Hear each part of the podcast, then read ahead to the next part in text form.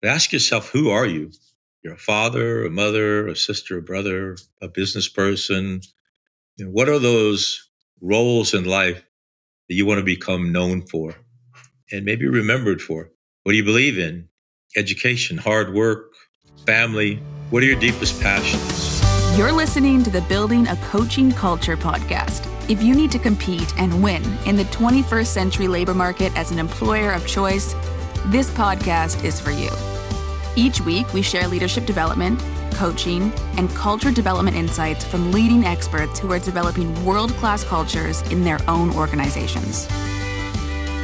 And now, here's your host, J.R. Flatter.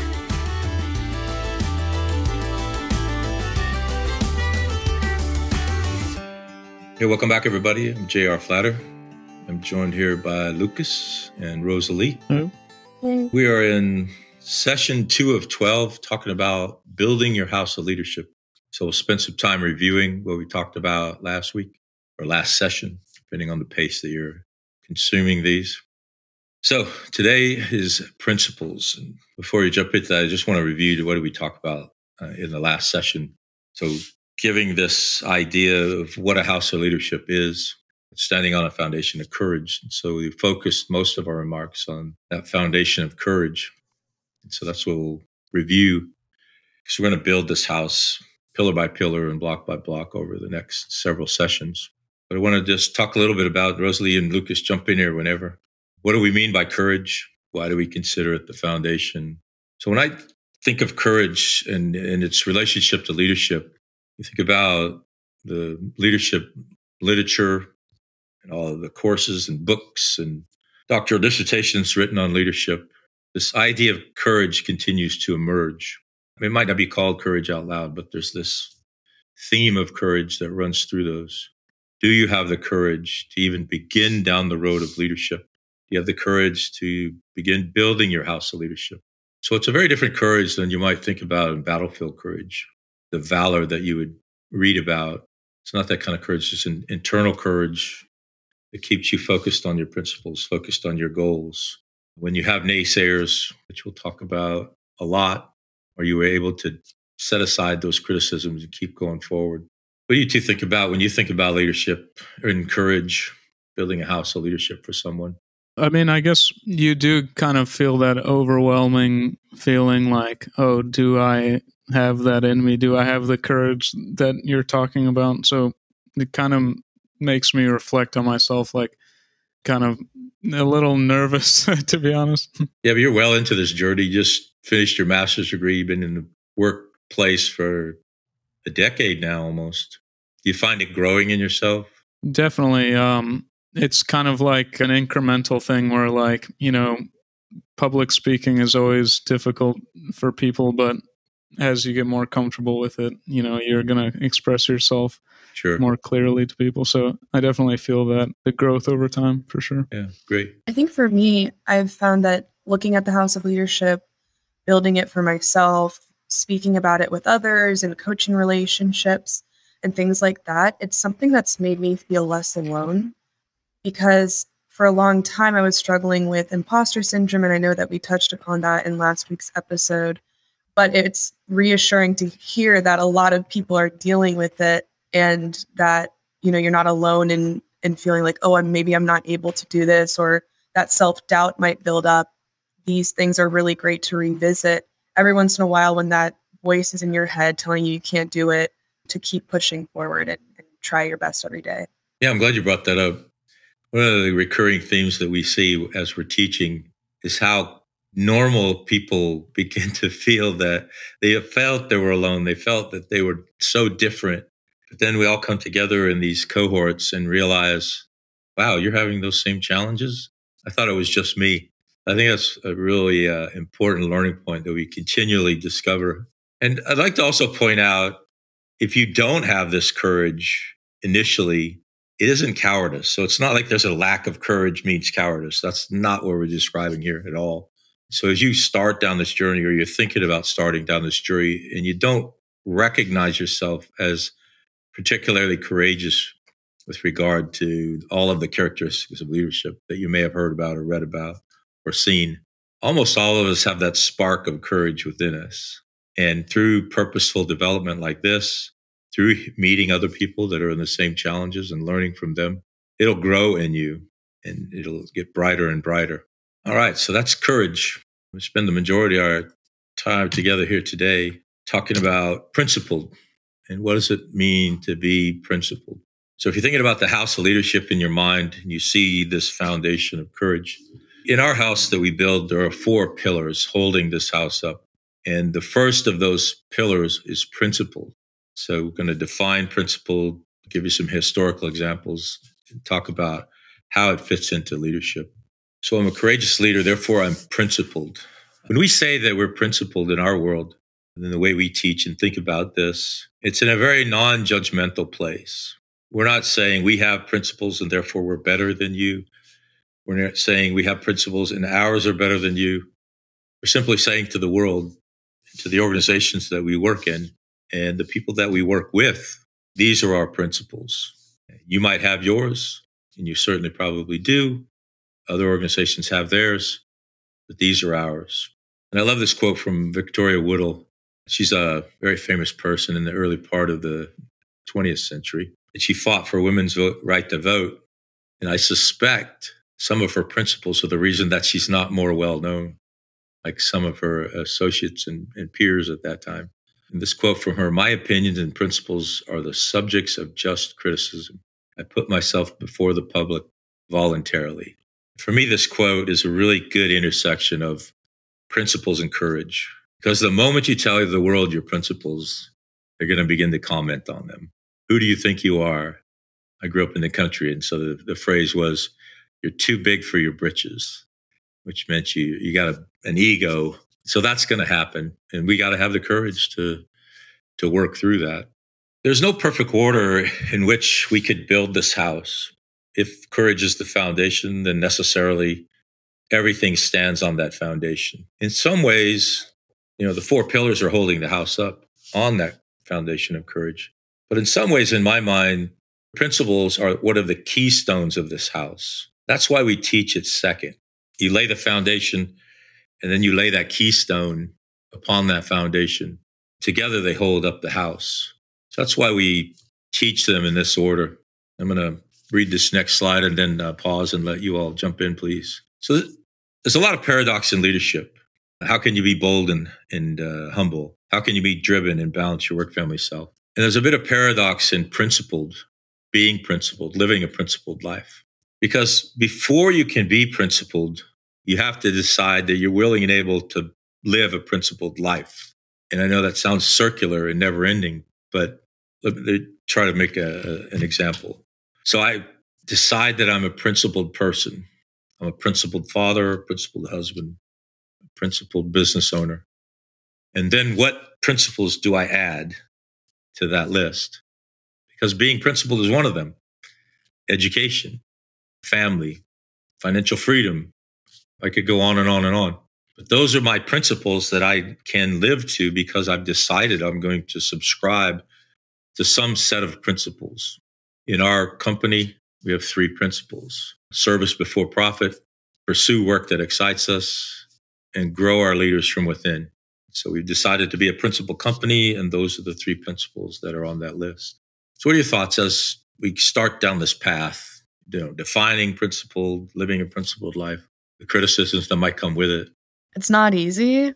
It's going to take a lot of self exploration to figure out if what your principles are if you've never done that before. When I first started this program, I'd never done it before. Not that I didn't lack determination or motivation in those senses. I just never really sought sat down and was so comfortable with myself to say these are the areas of my life that are important to me. These are the areas of my life that are important to my education or my work. So it takes a lot of self exploration. And I think taking the time to do that is really important, giving yourself grace with exploring those things. And, you know, these things aren't like a check mark. Okay, I know my principle. I'm going to walk away now. It's something you're committing yourself to every day, and it takes time. I, I think those are kind of my initial thoughts when we think about principled life.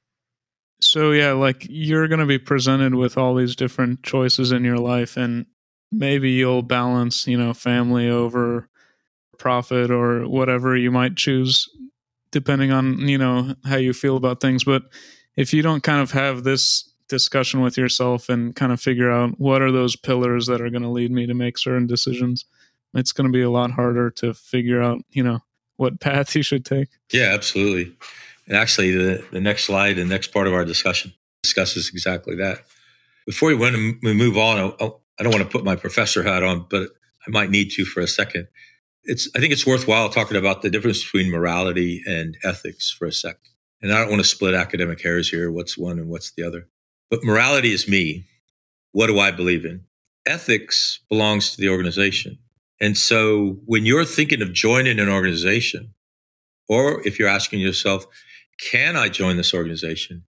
You have to ensure that either your morality matches their ethics or you can adjust your morality or get them to compromise their ethics that you can work together, live together. It's true in a marriage. It's true in a church. It's true in a for profit business, a nonprofit business. When you join that organization, look at their core values. Do you agree with them? If you don't, can you find ways to compromise? Can you find ways of working with them to modify theirs? It's all a part and parcel of being a principled person, living a principled life, and having a principled career. That's what this whole idea is about. And then back to Lucas's thoughts uh, from a second ago. We make decisions all day, every day, no matter where you're leading and what kind of organization you're in. Could be the president of your local swim team. Could be a deacon in a church. Could be CEO. We always make decisions all day, every day, but almost always without complete information. So how do you choose from the infinite variables? One of the ways that you can fill in those white spaces, cross those leaps of faith from the known to the unknown, is to fill them in with your principles. If you have a strong set of principles that you live by, and the organization that you lead has a strong set of principles. You agree with them, therefore you adopt them, you live them. Filling in those white spaces is going to be pretty easy. All right, so if you're on this journey with us, if you join this program, we have developmental assignments every week. So each of these characteristics, so courage, we would have spent an entire week. Principles, we would have spent an entire week. Here, we're just spending a few minutes together, making you familiar with them if you go through the program, you're going to be proficient in these characteristics. We would give you an assignment every week. One of them is journaling. So this week's assignment would have been journaling for a week on the idea of being principled. An additional assignment, same thing every week. Talk to significant others in your life. What are our principles? What are our principles as a family, as a company, as a swim team, as a church, uh, whatever type of organization it is? and then have a conversation with your coach. Hopefully, you have a coach. If you come with us in a program like this, we will assign you a coach. And there's one nuance difference this week. There are a few nuance differences with different characteristics as we go through the journey. But a nuance of this week is talking about your individual mission statement. And I'll talk about this in a minute. Journaling. How valuable is journaling to you? And Rosalie, you've been doing it. Incredibly valuable. I know that we've talked about it before and you've mentioned it being streams of consciousness and stuff like that. But I think, especially for the 12 weeks, having journaling as your homework, if you'd like to say, can be so enlightening and you can draw conclusions together that you might not have if you're just like going from day to day and not really taking that time to reflect. So, reflection and reflex reflexin are really important. How about you, Luca? Remember any of the conversations you had with different leaders? Were they worthwhile to you? Yeah, and and also I've heard from other people, you know, when you talk to other leaders, they'll often recommend journaling. And if you google like journaling and leadership, you'll find plenty of articles saying like how it raises your emotional intelligence. And because you're really you're studying your own emotions and and how you react to things so that it can help you recognize it in other people ultimately. Yeah we call it a conversation with yourself every day. And you know, you talk about how the brain works, you're connecting neural paths by writing on the page. So it's art and science. So let's just talk about what do we a little bit about what we mean by an individual mission statement. So there's no perfect way to describe this, but as you lay your principles in place, and as Rosalie said, you know, it's not one and done, it's a maturation, revisiting. You need to ask yourself some very, very hard questions. And this might sound a bit flippant, but but I don't mean it to be at all. But ask yourself, who are you? You're a father, a mother, a sister, a brother, a business person. You know, what are those roles in life that you want to become known for and maybe remembered for? What do you believe in? Not necessarily from a religious perspective, but it could be. But what do you believe in? Education, hard work, family. What are your deepest passions? So we're, trying to explore what Lucas was talking about, getting in touch with your emotions and those of the, uh, around you, because you're going to discuss this with your significant others. What are our deepest passions? Some people might call it your why. Simon Sinek, find out your why. That's kind of what we're talking about. And then the aspirational piece is in the future, who do you aspire to be? A lot of what we'll talk about are setting aspirational goals and objectives and key results. So I've had an individual mission statement for a long while now. I share it regularly. In the course, I'll share mine with you, and Lucas and Rosalie might. It's not a document that's written lightly. It's not something that I share easily, but I think it's important to communicate and demonstrate. So not only asking you to do this, but we do it ourselves. You review it pretty regularly. Some anniversary points in your life, the beginning of the year, your birthday, quarterly reviews. I have a friend who looks at his every morning. It's, he puts it on his bedside every morning. He wakes up, he reads it. Am I doing these things? He takes pretty seriously. Closing thoughts uh, before we head out? Yeah. Jared, when I think of this, I also think of your life being wide ahead of you at any stage of your life that you may be at. And this can be like a compass. Like you mentioned, that you can revisit every day. And I know you've talked about it before, how you're in the fifth act. And I'm sure that your IMS has informed how you've gone through the different acts. And I think this is something that's really helpful for different acts of your life that you can guide you that are like the linkage between all of them. And obviously, like we mentioned, it's going to change, but I think it's a helpful way to be moving through life and just feel more structured and feel like you're on the path that you're meant to be, like Lucas mentioned earlier. Yeah, I mean, I think this kind of sums it up well, where it's like it seems pretty simple, but the amount of reflection and oh, and, yeah. and the power of it is kind of understated because if you kind of identify what's more important to you, like we talked about earlier, it's going to be easier to plan your you know either your future, your next thirty years. All right. Well, thanks for being with us. And you know, in the course, obviously, we'll drill down on this, and we'll spend an entire week working on principles, just like we'll spend an entire week working on all of the others. So, thanks for listening, and we'll see you in the next session. Well, that concludes this episode of Building a Coaching Culture. I truly hope that this episode was helpful to you. If it was, be sure to follow us wherever you listen to podcasts. Maybe stop and give us a rating or a review and share this podcast with someone who might find it helpful as well. Thanks again, and we'll see you next time.